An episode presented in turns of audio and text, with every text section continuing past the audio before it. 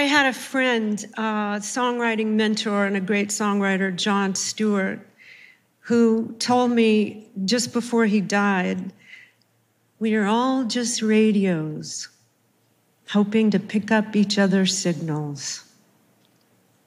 I found that to be true and profound, and I've spent my life trying to clear the static the strongest signals that come to me are musical in the form of songs or stories told in rhythm and rhyme. Sometimes I can tune into a revolution in the heart. Sometimes I hear keen from my Celtic ancestors. And some songs have been postcards from my future.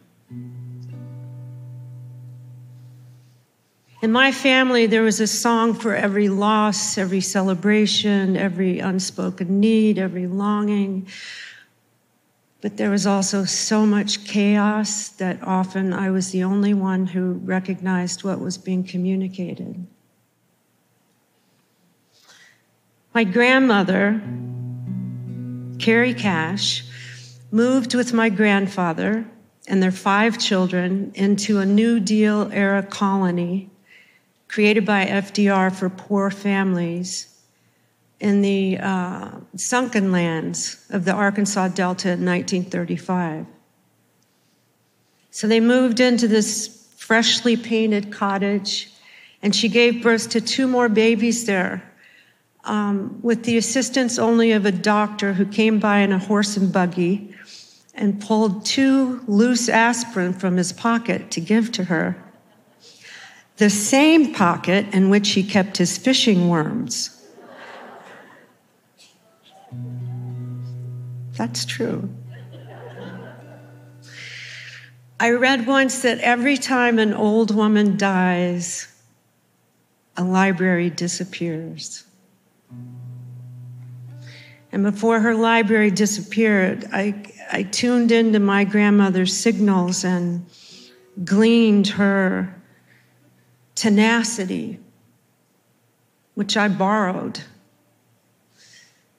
and her long suffering and her life of constant work with seven children, six of whom made it to adulthood, in a house without electricity, in the sweltering cotton fields. And I wrote these words about her. Five cans of paint in the empty fields, and the dust reveals.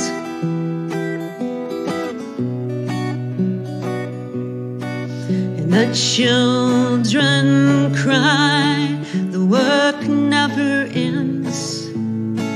There's not a single friend.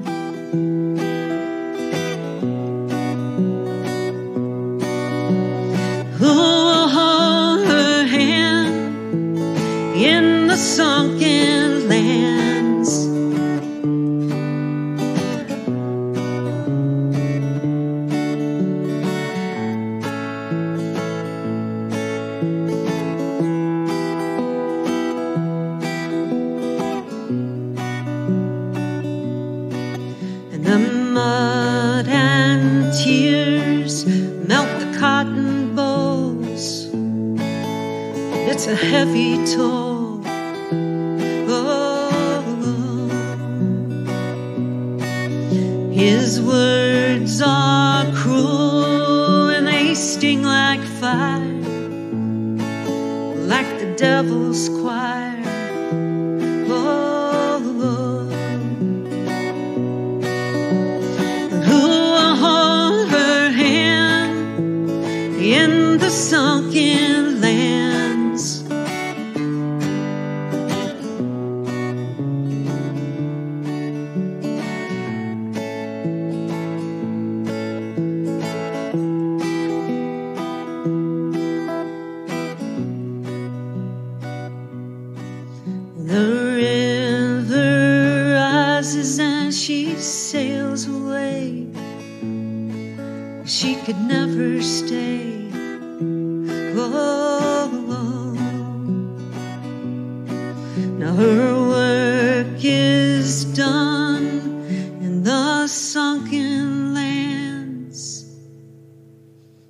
Five empty cans.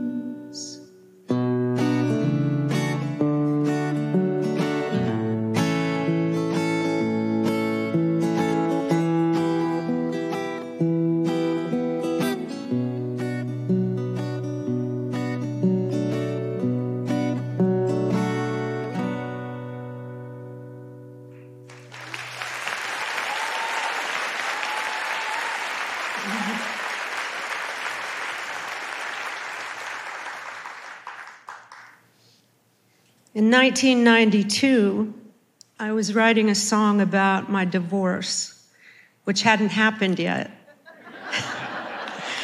but which I saw coming like a, freight train. so I was stuck in this song, like I was stuck in my life. And at the same time, across the country, my mother was going through a box of my school assignments and uh, childhood drawings. And she sent it to me. So I started going through this box and I came across this yellowed paper, this school assignment I had done in the seventh grade uh, in Catholic school on metaphors and similes. Now, I vividly remember the pleasure I took in that assignment because it was literally the only thing the nuns had ever given me to do that I enjoyed.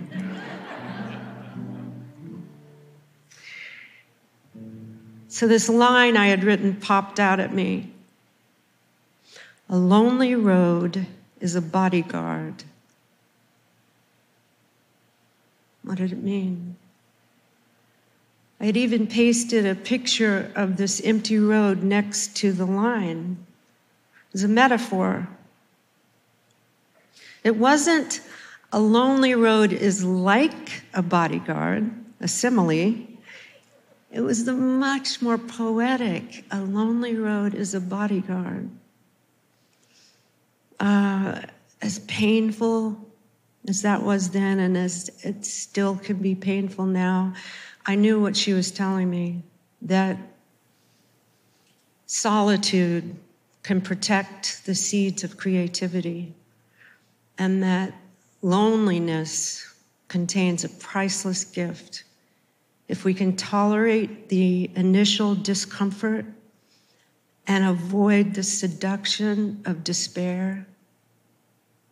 So, my 12 year old waved at me across the decades, uh, saying, that who I was was who I would become.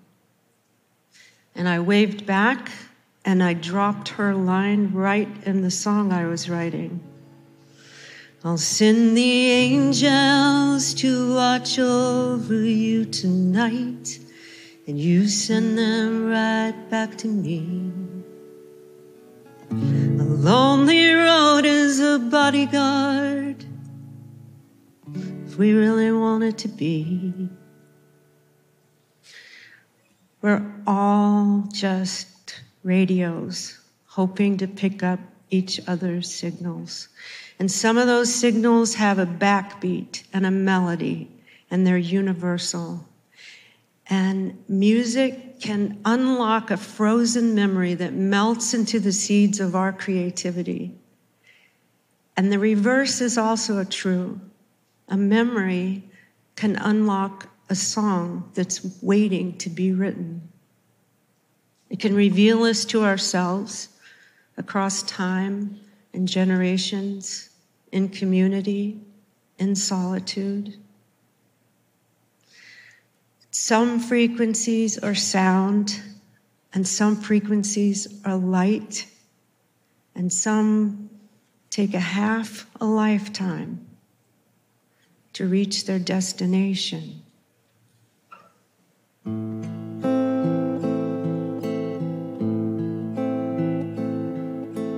Light is particle and wave. Our history is written large upon the page. The star in middle age The love that fades to black, once revealed, won't be taken back. Light, nothing can escape. The ignorance we once forgave.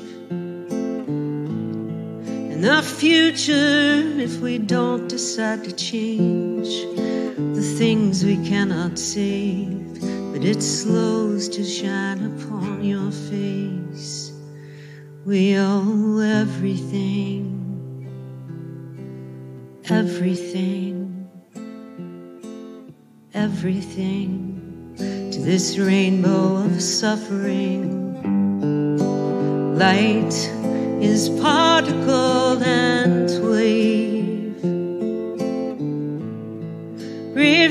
refractions of this place,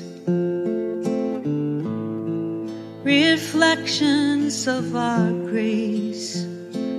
It reveals what we hold dear, and it slows so I can hold you near.